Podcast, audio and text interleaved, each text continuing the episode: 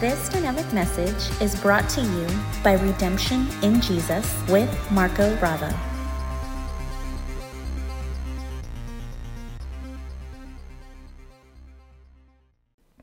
Here is the title of our message this morning Freedom from Bitterness. Simple, just freedom from bitterness. Now, we all know and have a good idea what bitterness is, but just for the sake of the message and to refresh and remind us what it is, I want to speak to us today about that today. Because, you know, oftentimes one of the um, tendencies we have as believers is to think that because we are believers, because we've received salvation in Jesus, that bitterness is no longer an issue in our lives. And you know, I can tell you, being a believer for decades now, I can tell you that it is probably more of an issue, or it has been, not it is, but it has been more of an issue in my life than it was before that. Because before that, not being saved, you know, unsaved people justify bitterness. They don't see it as something that could hinder their lives, and maybe they do, but they really just don't make an issue out of it. Even today, we see the unsaved you know, part of the who they are and what they do and how they operate is with bitterness, and they just see it as a natural uh, human emotion, a human thing that they experience, and it's just part and parcel of who they are, and you know, they get to exercise it and they get to impose it on others. But for us as believers, and just as humans, really, God tells us that it's not good for us, and you know that what it can do to us. And so I want to refresh us about that today, and I want to speak to you about that today. I believe that there's someone watching, there's someone listening who needs to hear this word because you've been knocking on heaven's door and you've been saying, God, why is this? Why is this not? Why, what is this? You feel frustrated. You feel irritated. You're angry at some people around you. You're angry at people that maybe at work, you know, maybe in your family, and you just feel just frustrated. and it could just well be or have turned into bitterness. And you need to hear this today because I really do believe this is what God wants us to hear today. Now, if for any reason this is a non issue for you at this time, it'll help you minister and be a blessing to someone else. It'll help you pray for those who may be dealing with this. Either way, we can never be without learning and knowing more about it. Amen. And so let's talk about freedom from bitterness. Well, first of all, bitterness is typic- typically defined as a deep seated and long lasting negative emotion which is characterized by resentment, cynicism, and hostility. That's some of the ways that you can define uh, bitterness. Bitterness often arises from feelings of injustice, betrayal, disappointment, or perceived unfair treatment. And this is why I'm saying to you, you know, if you're around another human being, you're prone to experience some form of bitterness. Now, some people like to say, well, it's just resentment. Well, resentment is bitterness. It's just perhaps a lighter form of bitterness, but that's what it is. And so, bitterness can fester over time and those who harbor it may find it difficult to let go of past grievances. You know, as a child, like many of you, if not all of you, we've all experienced tragedy, we've all experienced mistreatment, we've all experienced, you know, injustice, unfairness. There's always been someone who has not done right by us or treated us right. And, uh, you know, we've all had our hearts broken at some point. We've been disappointed. We've been betrayed by people. And so we all have a very good idea of what bitterness is. But the key thing to remember is, is that not to let it stay in our hearts. We don't want to keep it there because it's destructive. It only destroys us. It doesn't destroy the other person. They don't care. They move on. Amen.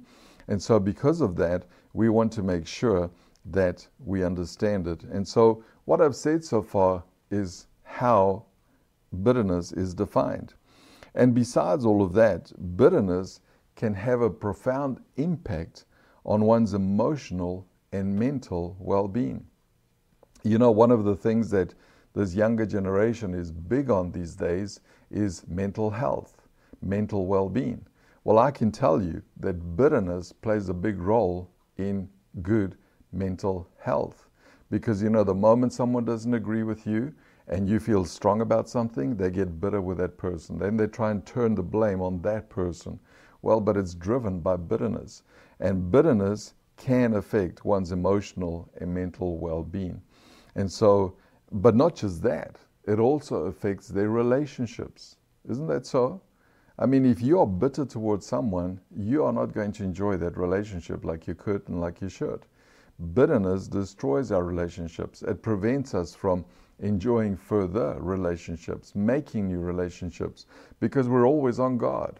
And so bitterness infiltrates our whole life, it infiltrates our heart, and without realizing, perhaps at times, because we're so engulfed in the bitterness state that has come upon us, we don't realize that it's actually changing us as people. It's changing our character, it's changing our values, it's changing how we feel toward others and how we feel about life.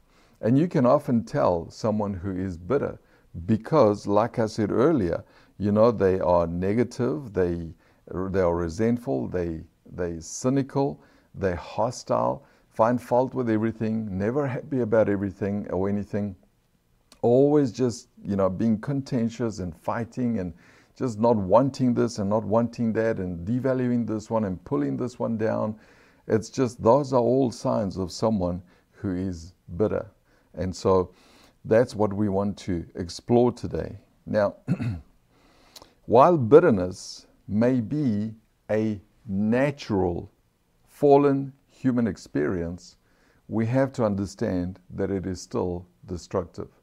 You know, not so long ago, I was speaking to someone, and we were kind of alluding to bitterness without labeling it that.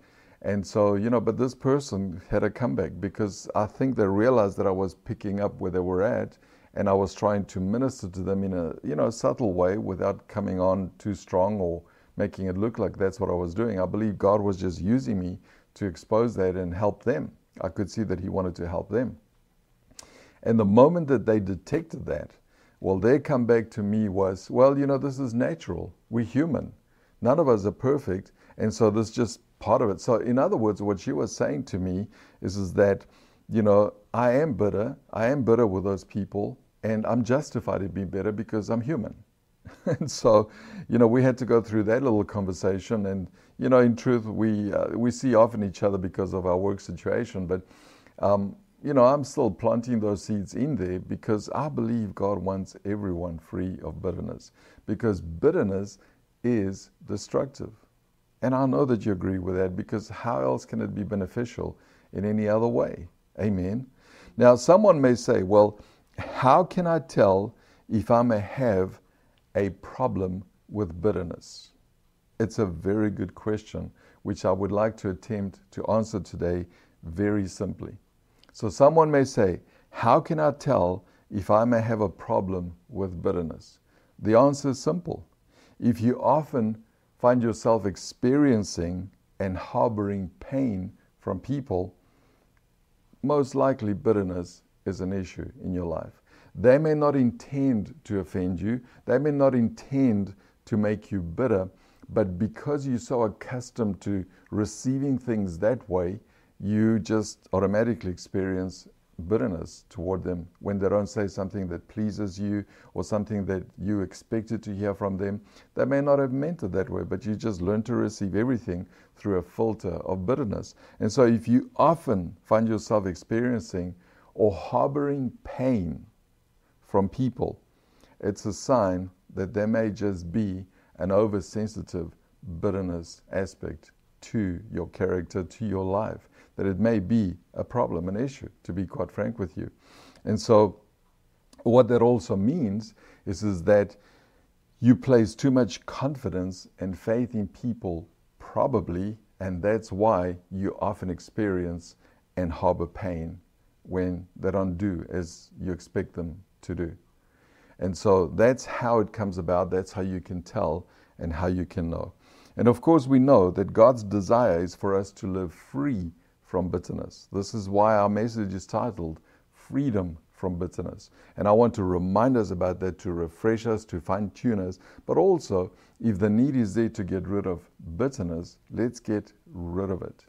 And you know, I think that one of the worst forms of bitterness is bitterness that someone has toward themselves. A person who is bitter with themselves because they didn't achieve what they wanted to achieve in life, because they, you know, they find that looking back after all the years and they know that they're closer to graduating toward heaven than they are to enjoying more life on earth, they get bitter with themselves because they, you know, they evaluate themselves by I don't know whose standard and feel like they failed, they haven't measured up, they haven't done this, they haven't done that, and they're not going to do this for those left behind. And the point is, is that I don't think there's a single person that is fully satisfied at the end of their life. If they are, they're probably not telling us everything because, you know, we're human, that's true. And I don't think we're ever going to 100% fulfill and achieve everything that we wanted to do and achieve. And so I found, and, and I've met, you know, just a few individuals here and there who are so bitter with themselves that it's actually quite toxic and horrible. I, it, it's hard for me to be around someone who's bitter with themselves. Uh, it's very toxic. It's very negative. It's it's it's just it's disturbing, and so that's probably the worst form of bitterness. And you know, either way, God's desire is for us to live free from bitterness. Amen. Yes, it begins with forgiveness, but why even get to the place where you have to forgive them? Because if you have to forgive someone, it means that you've already internalized that bitterness, that you've already received that bitterness, that you've given that bitterness home, and this is why now you find yourself in a place to actually forgive. So, my point is, and, and this is possible with Jesus and the finished work of the cross, why let bitterness in at all? Why not just keep it out? So you won't have to deal with forgiveness because that is a possibility. And you're going to see that today. And so let's begin by looking at Hebrews chapter 12, verses 14 and 15 from the New King James translation. Now, this is written to New Covenant believers. And watch what it says. He says, the author, and I believe it's Paul, but there's no proof of that, but I believe it's him. But anyway, regardless of that, the author says, Pursue peace with all people. Notice not some people or just those you like or just those you think you can have peace with. He says, Pursue peace with all people and holiness, without which no one will see the Lord. Then it says, and this is what I want to draw your attention to looking carefully lest anyone falls short of the grace of God. So if you're not at peace with everyone as much as it's within you, then you're going to fall short of the grace of God, it says. And then it says, lest any root of bitterness springing up cause trouble. So bitterness will affect your revelation of grace and your living in the grace of God and you will fall short of enjoying and living in the grace of God. That's what bitterness does. Um, then it says, and by this many become defiled. In other words, many become corrupted by bitterness. So, bitterness here is described as something that corrupts a person's heart, a person's character, but also it corrupts their faith because it prevents them from living in the grace of God and enjoying the grace of God fully and completely. Grace is the unmerited favor. I mean, who doesn't want to live with the most unmerited favor God has for them? Amen. And it says that bitterness can get in the way of that, it can prevent that. And also, it can corrupt the heart of others because it says, and by this many become the Father. In other words, this is the experience of many in the body of Christ because they entertain bitterness. So they end up falling short of the grace of God. And so in their minds, they think, why isn't grace working for me? Why isn't grace there? Why am I not experiencing a merited favor? It's there. God has given it all to us in Jesus, but that bitterness becomes like a hindrance, like a wall to prevent it from manifesting in our lives. Amen. And so I like the way the Passion Translation puts that same portion especially the verse 15, uh, in actual fact. I like the way it puts verse 15 to help us just understand it better. So, watch this. Here it is from the Passion Translation. It says, Watch over each other to make sure that no one misses the revelation of God's grace. And make sure no one lives with a root of bitterness. You see, it's rooted bitterness. Don't let it take root in your heart. Sprouting, in other words, producing, beginning to grow within them, which will only cause trouble and poison the hearts of many. So, what bitterness does is it begins as a little seed, it becomes a sprout, and then what it does is cause trouble in that person's life and it poisons their heart. Can you see that? But more than that, that's all in the context of missing on the revelation of grace, which means also living in the grace of God. You see, the enemy will do everything he can to try and make you bitter because he doesn't want you living in grace. He doesn't want you living in unmerited favor. He doesn't want you to receive the revelation or further revelation of grace because grace is the unmerited favor. But if you're bitter towards someone, it's a legalistic thing. And so it's hard for you to see grace as non legalistic when you're functioning by a legalistic aspect. And so that's what this is saying right here. So, what we see also from that portion is, is that bitterness is infectious, right? It infects, it affects the heart, it poisons the heart. I don't want that in my heart. And it only causes trouble and corrupts the heart of those who harbor it, it says. Because notice it has to be rooted. So is it okay to feel a little bitter at times? Well, you know, I can try and speak Christianese and say no, but we all know, including me, that there are times when we, just for that moment, just for those few minutes, we like want to strangle someone. We want to just do something to them. Well, that's bitterness. you can call it anger, call it whatever you like. It's driven by bitterness. And so at the end of the day, it's, the issue is with harboring it, with letting it take root in our hearts. That's why the Passion amplifies it so beautifully from the original. But you know, above, above everything we've seen here, it prevents someone from getting a proper revelation of God's grace and therefore living in God's grace. And that's not God's heart for us. Amen. I mean, He's provided His grace for us in and through Jesus because He wants us to live in it and enjoy it. But bitterness can be an issue. And so, without understanding grace, you cannot truly live in grace. So, that's the goal of bitterness is to prevent a new covenant believer from living and understanding the grace of God. That's a good reason for us to get rid of bitterness and not let it take root in our hearts. Amen. I mean, I don't want to miss out on all that God has provided for me in and through Jesus. And I'm sure that you feel the same way. So we've got to not even let bitterness in. Yes, we may experience it for a moment. Yes, we may feel it for a little while. But don't let it take root. Let it go. Forgive and just move on. Amen. That's in essence what we are seeing here. But now, because we live in a fallen world, here's the point at some point, we will be treated in a way that will make us bitter. Isn't that so?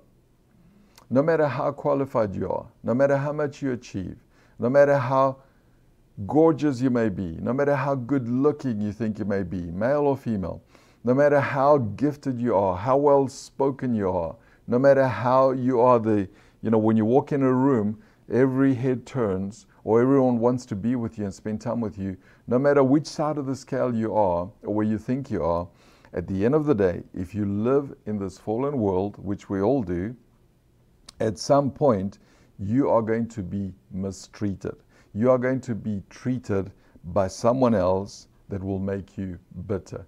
There will be someone jealous who doesn't like you having the limelight, and they'll do something to make you bitter. They'll find fault where there is no fault. They'll spread rumors. They'll post something on social media that is going to be unfavorable towards you. Because we live in a world where we will be treated or mistreated by someone else, sadly. And because of that, we need to be ready. But the question is will we remain bitter or will we let it go? When someone mistreats you, Will you now remain bitter or will you let it go? Will you let it bounce off? You know, one of the things that um, when I was in the army, I remember just while we were doing our basic training, the first three months after, you know, being recruited, um, we, towards the end of the three months, we got a weekend off. We couldn't go home, but we could hang around the town where, we, where our base was.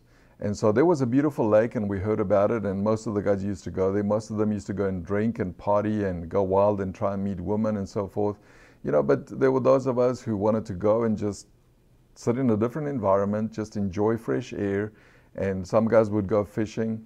And so, you know, we went in a, with a group, and we were sitting there, and not before long, it started raining. And it wasn't hard rain. Now, we've just come out of our basic training, so, you know, we had done 40, 50 mile walks with our full gear with storms and mud and everything. So a little rain wasn't going to do anything to us. And we knew that it wasn't going to last long because it wasn't all that cloudy. And so we just sat there. We just waited. We got wet and we knew we would get dry after the fact. And so, but I remember sitting there watching these ducks that were in the middle of this lake and close to us. And you know, they were like getting food and they were just swimming and quack quacking and whatever else they do. And it began to rain. They didn't move. They didn't go and say, Oh, guys, it's raining. Let's fly away. Let's get away from here. They just stayed right there, like we did. But the difference between them and us was is that as the rain fell on us, our clothes soaked it in, it made us wet. Whereas with the ducks, because of the way their feathers are, the water just bounced right off, it just slid right off. So, really, if you're a duck, you didn't actually get wet, you didn't feel anything. And that's how it was for them. And so I remember, you know, when I was preparing for this, I remember that scenario and thinking about that. And I thought, well, this is how it needs to be when it comes to bitterness. We need to be like a duck in a lake or in a pond in the middle of rain, and it doesn't affect us at all. It just bounces right off of us. It doesn't internalize. It doesn't infiltrate us. It doesn't get soaked by us. It just bounces right off. Amen. And that's what we need to do with bitterness. That's the best way to handle it. I'm going to show you something today that I believe will bless you, that will also just illustrate that from God's Word. So we need to just let it go. Some of the things that we need to understand, that we do understand about bitterness, is, is that bitterness is unseen, it is subtle, but it's destructive. You can meet someone, and I have, you can meet someone who's real friend and sweet, you know, toward you. They, they, they put on this persona, and you would think it doesn't look like they have any issues at all. And you know, most of us learn to fake it until we make it real well. And so that's what happens. But yet, deep on the inside, there could be this unseen, subtle, destructive um, bitterness. Amen. So, bitterness, now listen to these carefully because this is powerful and this is true. Bitterness can make you feel dead while you're still alive. I've seen that and I've lived through that because I've had some things in my life that had happened to me that others have done. And until I had a revelation of you know what bitterness can do to me and let it go and forgive and not even let it in, it can make you feel dead while you're alive. It's true. Bitterness can make you feel buried while you are living. You know, those are some of the ways you can describe bitterness. Bitterness deadens you while you live, if you let it. And that's why we don't want bitterness in our life. Amen.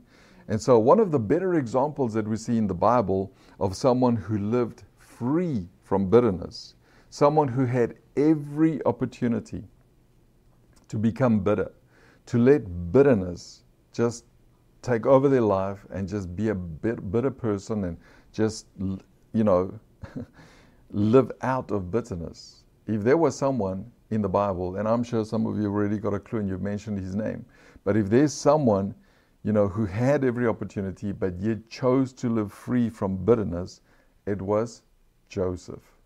Amen. I mean, think about Joseph. He was one of the 12 sons of Jacob one of the 12 tribes, one of the fathers of the 12 tribes. And yet, he was just disliked by his brothers because his father favored him, made him this multicolored coat, you remember? And when he sent them out with the sheep, he kept Joseph behind because he wanted to protect him. He loved him, he was close to him. And then his father sends him out and says, Go check on your brothers and the flocks and just see how they're doing. Take them a little food. He has a little cheese. Go take it out to them. And then come back and tell me how they're doing and how it's going with the flocks. Well, Joseph never returned after that. Why? Because his brothers were so jealous when they saw him coming. They captured him, they stripped him of his coat, they threw him in a well, a dry well, and they were trying to figure out what they're going to do with him and how they're going to get rid of him. And eventually they decided, well, here we see some foreign traders coming our way, let's sell him as a slave to them. And for 30 pieces of silver, they sold him as a slave. Their own brother. Can you imagine that? Can you imagine if you have more, a brother or sister or more siblings? Can you imagine them ganging up against you and selling you off to be a slave, to be trafficked somewhere? I mean, it's horrible. And yet that's what they did. And so then they go and kill an animal, smear the blood of that animal on the coat, and take it back to their father and say, Well, Jacob, I'm sorry, but we found this. And of course, what is he going to think? That some wild, crazy beast animal killed his son. And so he, for years, for decades, his, that father suffered, but also Jacob, uh, Joseph went through a horrible time. But you know that God had given him dreams, which is one of the reasons why they were jealous, because God had revealed to Joseph that he would use him eventually to save his people. You remember? I don't have to tell you the whole story. I know that you're familiar with that, but I would recommend and and you know, go and you can read it, of course, if you like reading and if you enjoy it that way. But if you have an audio Bible, go listen to it. Genesis chapter 37, all the way through to chapter 50, is more or less the whole account of Joseph. And it's pretty awesome just to hear it. I was listening to again, uh, listening to it again yesterday, and just enjoyed it. You know, I have a dramatized version of the Bible and a non-dramatized. I personally prefer the non-dramatized and so I was listening to that, and it was just so wonderful to, in light of what I was preparing, just to hear the wonderful courage and, and heart free of bitterness that Joseph had. And so all of this happened to him. As you know, he was sold as a slave. Then he became a slave of Potiphar, the captain of the guard. And his wife lied about him and said he tried to hit on me. And he was put in jail again. And then in jail, the jailer put him in charge of running the jail. And there he meets two people that worked for the Pharaoh, for the king. And, you know, revealed their dreams to them. And they came to pass. And he made the one promise that he would mention him to Pharaoh and rescue him. And he forgot about him. It took another two years before you know, he would be remembered when Pharaoh had dreams. And as you know, Joseph was called in and he revealed the dreams by the power of God, by the revelation of God. And Pharaoh, long story short, made him second in charge next to Pharaoh himself over the land of Egypt to rescue Egypt and really the rest of the world through a famine that they would go through. And so that's what happened with him. But this whole time, Joseph had every opportunity to become bitter with his brothers to harbor resentment, unforgiveness, just be totally bitter. And he could have been a horrible person if he wanted to. And when he became second in charge, he could have sent for his brothers. He could have had his brothers executed. He could have had vengeance if he wanted to. But he didn't because he understood how horrible, how destructive bitterness can be. And so he never entertained that. And that's the heart that God wants us to have. You know, one of the reasons why that whole account is in the Bible, I believe, is for us to see the heart that God wants us to have and the heart that He wants us to live with when it comes specifically to not entertaining or having bitterness in our lives. Amen. And so I want to show you something that in Genesis we read about Joseph. And it's pretty powerful because from this, we're going to draw some principles, we're going to draw some truths that will reconnect us to the wonderful grace of God, but also how we should have a heart that, just like a duck in a pond, just is not affected by rain at all. Our hearts are not affected by bitterness at all. So, watch us now what it says about Joseph, and you'll see there's powerful principles here. So, pay close attention. Genesis 49, verse 22 to 24. Watch this. Joseph is a fruitful vine. So he's likened to a vine that produces lots of fruit. Interesting. This is in the midst of everything he was going through. A fruitful vine near a spring. Please pay close attention to what I've emboldened there because we're going to talk about it in a moment.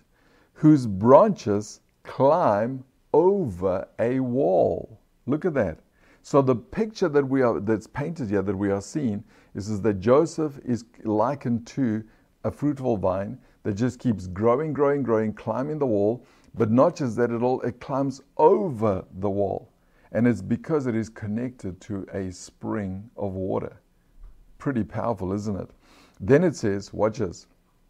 Verse 23 With bitterness, archers attacked him. It's talking about everything he went through, including with his brothers. They shot at him with hostility. In other words, he had every opportunity to be bitter and become bitter because those who were bitter with him attacked him. Then it says, But his bow remained steady, his strong arms stayed limber. And here's the reason why two reasons. Because of the hand of the Almighty One of Jacob, in other words, his father who he had made a covenant with. Because of the shepherd, now notice, he has Jesus involved, the rock of Israel.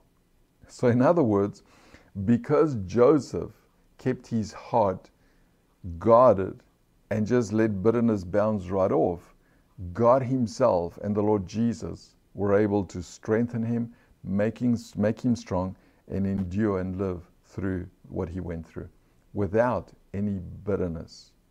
Amen. I mean, it's pretty powerful, wouldn't you agree? So, without God, and in actual fact, before we carry on, let me. I was looking for a picture of a vine going over a wall and what it looked like because I wanted to see it. And let me tell you, some of these vines are pretty impressive.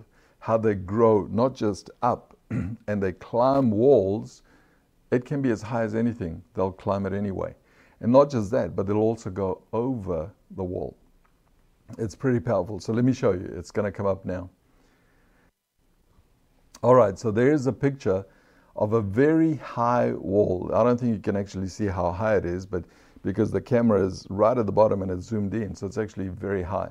But you can see that this vine has grown from the other side and has climbed over and is growing down on this side. And I mean, this is a huge wall. I guess you can see by the size of the stones that make up this ancient wall. And so that's an example of that. And that's what this is talking about. It's saying that Jacob is a fruitful vine. In other words, it's producing lots, but also it is near a spring, near a source of water. And its branches climb over the wall. So, in other words, despite what everything, everything that he went through, and everything he was put through. He was always fruitful. He always climbed every wall that was put in front of him because he was connected to a water source. And God Himself and the Lord Jesus were involved in that because He kept His heart pure. Pretty impressive, wouldn't you agree? So, without God, living free from bitterness is impossible. That's some of the things that we see in that portion. Now, notice that Joseph it tells us, because that's why this is all there. It's telling us this that Joseph lived above and beyond limitations. Isn't that what in essence what it's saying when that you know vine that grows over the wall? He didn't live within those limitations. Even though he was a slave, even though he was a prisoner, he lived above and beyond limitations. Amen. Why? Because he would not harbor bitterness. Doesn't that tell us in that portion? Didn't we see that? It's because he wouldn't harbor bitterness. Can you see where I'm going with this? Can you see what God is saying to you in this message? you see, he lived above and beyond limitations because he trusted God always. Amen. And you know, we've all got to do that. When people mistreat us, when people don't treat us right, yes, sometimes we need to just do a little defending, we need to speak up, but beyond, beyond all of that, we need to ultimately trust God with the situation and with the people. Amen. And that's what we see here. Now, if Joseph could do it, we can do it. How much more can we do it? Because we have Jesus and the finished work of the cross on our side. He didn't have that yet. He had types and shadows, but he didn't have that. Amen. And if he could do it, we can certainly do it. Now, think of the walls that may be limiting you today. I am sure that you can think of a few walls that you're facing. Amen. Now, the question that I have to ask in the context of what I'm speaking about could they be there because of bitterness? Maybe, just maybe. But maybe it's just life. Maybe it's just the enemy trying to attack you. Maybe it's just other people, you know, and their decisions.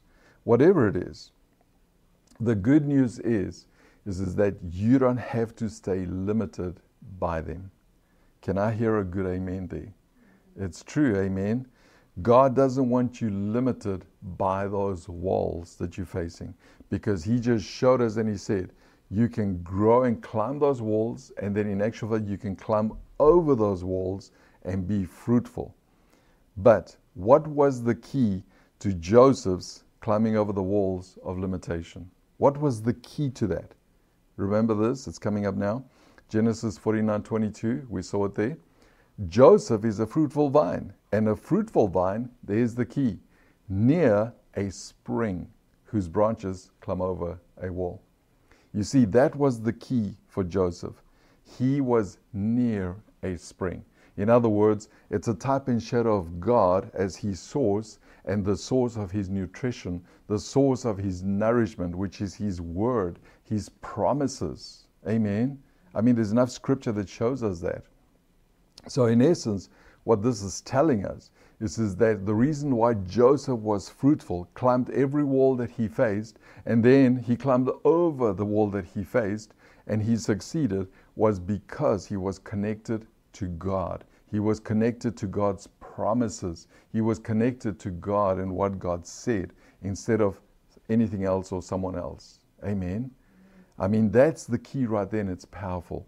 He was rooted by a spring of water which is a type of God's word. Psalm 1, verse 2 and 3 basically tells us the same thing. Here it is here.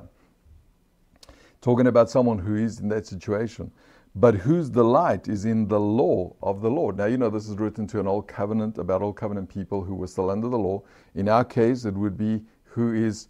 Um, whose delight is in Jesus and the finished work of the cross, the, the new covenant, you could say, or grace, ultimately, you could say um, and who meditates on his law day and night. In other words, he's familiar with God's word, with God's ways. That person is like a tree planted by a stream, uh, by streams of water. See that? Which yields its fruit in its season, and whose leaf does not wither. Whatever they do prospers. See? Whatever situation they're in, they will prosper just like Joseph. He was a slave, he was a prisoner. You know, in human terms, he didn't have certain rights. But even in the midst of all that, he prospered. And we know that he did. Amen. And so ultimately, we see that the key for Joseph was being connected to God and his word, to God and his promises. You know, in our society today, they make a joke of someone who lives by God's promises. I've seen them ridicule on television. I've been around people who ridicule. Oh, you still believe that old book. You still believe those promises. You know, these are modern times. We've moved on. Move on and stay with us. There's so much of that going on. But yet, God is God, and He's the same yesterday, today, and forever. And therefore, we can count on His word, we can count on His promises, and stay believing and trusting Him. Amen. Amen. You see, Joseph, what we see there is lived focus on God and His Word, His promises. Isn't that so? I mean, he spoke about those, he interpreted those dreams, he lived by those dreams. That was the type of God's Word and living by His promises. And that's what he did. And that's how he was able to stay plugged into that stream and thus grow and climb over the walls. So the walls weren't removed, but he climbed over them. So there was nothing that could limit him. But also, it was keeping bitterness out of his heart. Amen. I sense the anointing right now. Some of you, there's some things that you still want to see in your life. You've been trusting God for certain things, and the devil's trying to tell you, you know, give up, forget about it, it's too late, or you know, you've got, it's just not possible right now. You don't have the resources. And I hear God saying, not just to you, but to us too as a church, I hear God saying, just stay plugged into the stream. You're climbing that wall, you're going to get over that wall, and you are going to continue being fruitful, and you will prosper in all you do. Amen. That's a prophetic word for someone right there. And so, in order to climb over the walls life puts before you, you have to dwell by God and His promises. Our branches cannot grow over the walls of limitation if trusting and depending on God is not where we draw our nourishment and strength from. Amen. We have to do that. I mean, think about the Samaritan woman at the well. You remember that situation? Jesus was there. His disciples had gone to get food. She came in the middle of the day when no one else came to get water because she didn't want to deal with the bitterness and everything and you know that she would face the ridicule, the criticism. And so she was there and she would not have grown and climbed over that wall in her life, over the other walls that she faced in her life, were it not for the water of God's word. Isn't that what Jesus said to her?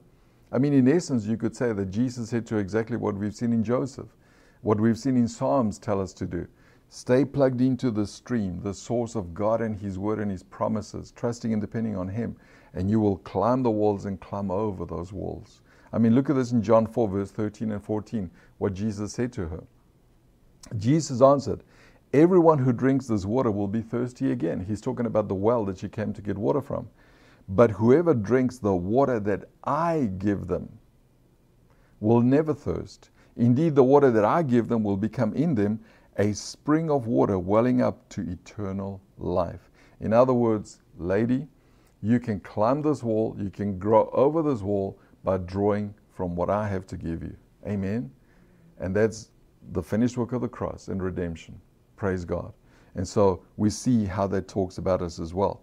Now, if Joseph had not drawn nourishment from God and his promises, he would have really been no different than his brothers. Wouldn't you agree? He would have been the same as his brothers. He would have accepted his fate. His brothers would have moved on like they did, clearly. And so we wouldn't have even read about him, probably but it's because he chose to draw nourishment from God and His Word.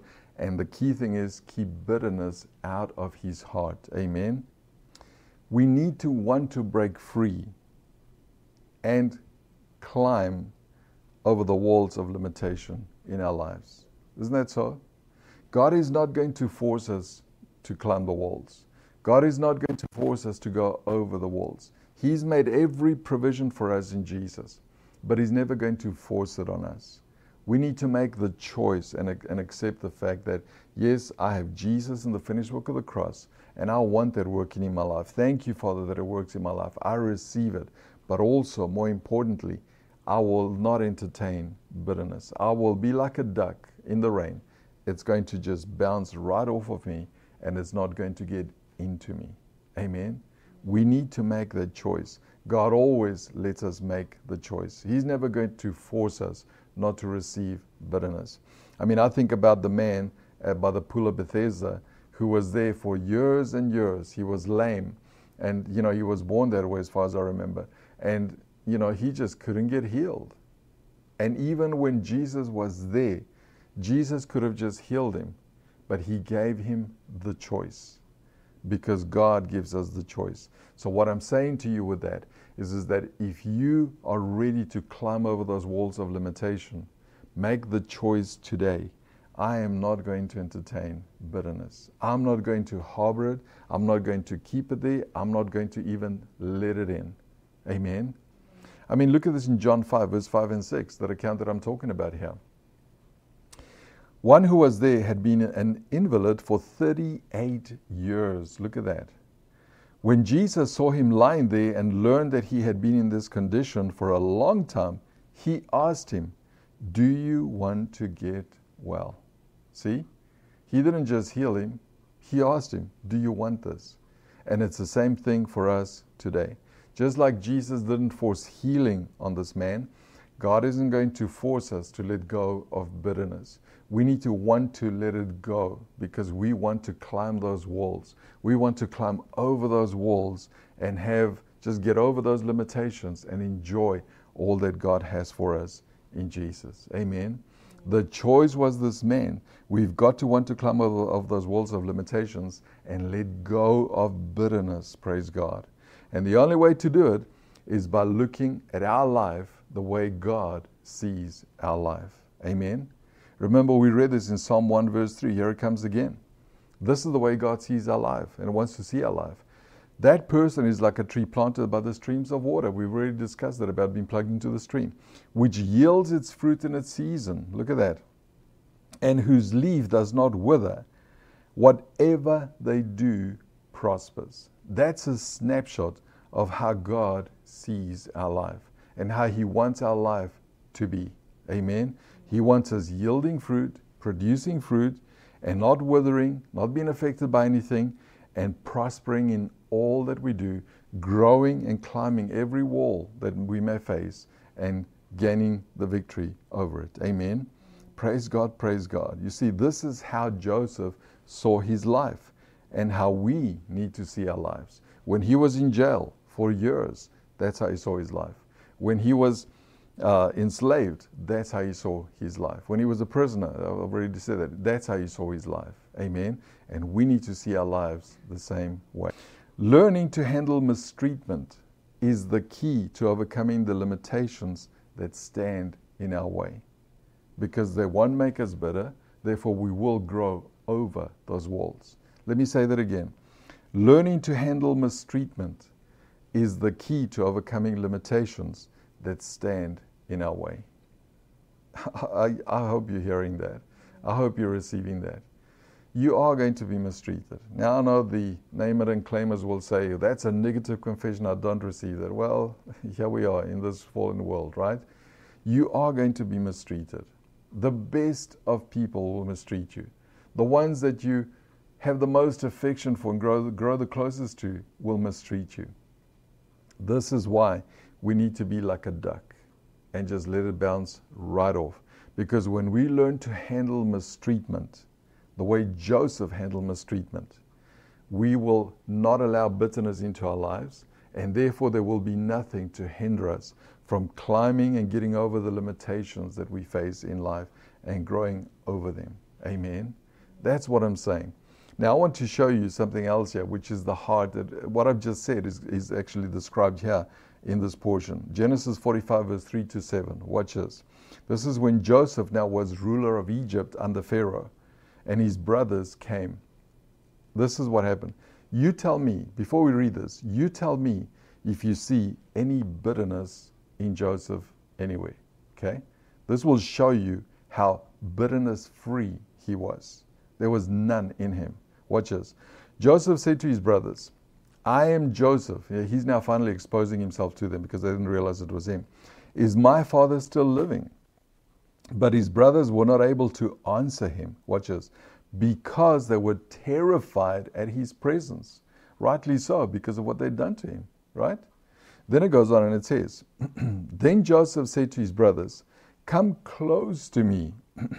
when they had done so, he said, I am your brother Joseph. He could have disowned them, but he, get, he draws them close and tells them, I'm one of you. I'm your brother.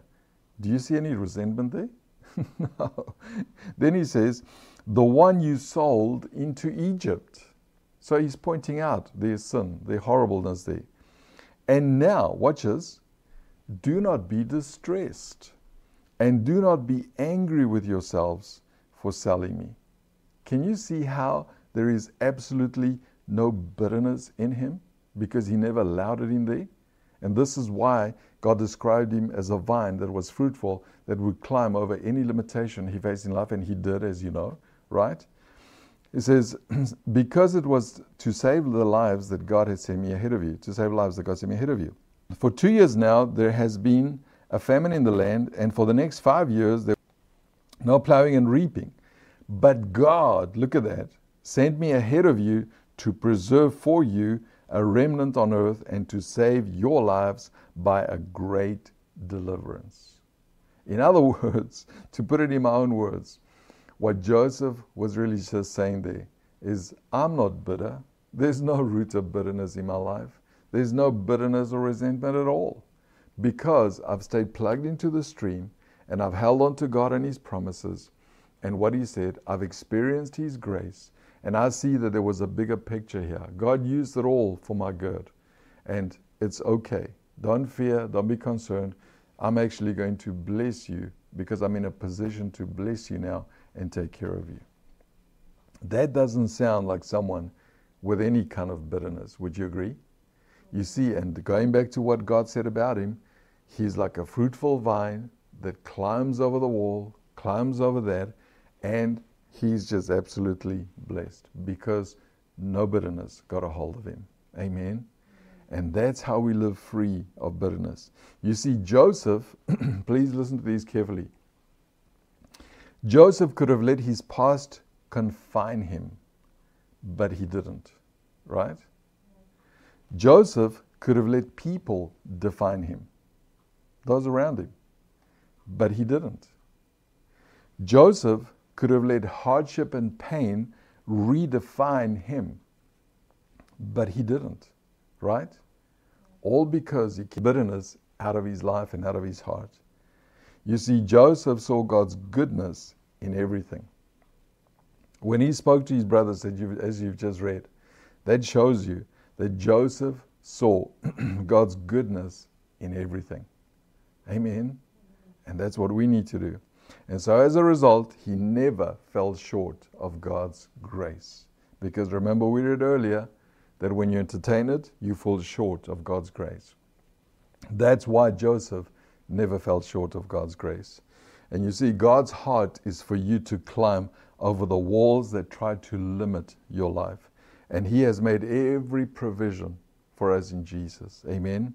So never let something like bitterness stop you or get in the way. Amen. Let me say this. And last thing, listen to it carefully. I don't want you to misunderstand it, but listen to it carefully. By taking advantage of God's grace, you give bitterness the disadvantage. Isn't that so? Let me say it again. By taking advantage of God's grace, you give bitterness the disadvantage. Praise God. Amen. I trust that you receive that today because I can sense the anointing right now. I can sense God just doing awesome things in your life. I can see some of you just, there's been these walls that you've been climbing, climbing, climbing, and you've almost reached the point like, ah, how much longer? And I hear the Spirit of God saying, You're about to go over the wall. That limitation is about to become a no limitation. It's, it's conquered already. Amen. So just hold fast, but never allow bitterness to get in your heart.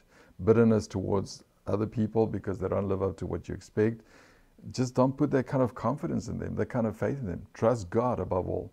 If you're not happy with someone's confidence towards you, someone's faithfulness toward you, Trust God to work in their hearts in your favor. Because that's what Joseph, the, that's what you need to do. Amen. Praise God, praise God. We trust that you are blessed by this message. For more information about our ministry or to make a donation to help us continue spreading the gospel, please visit our website at redemptioninjesus.com.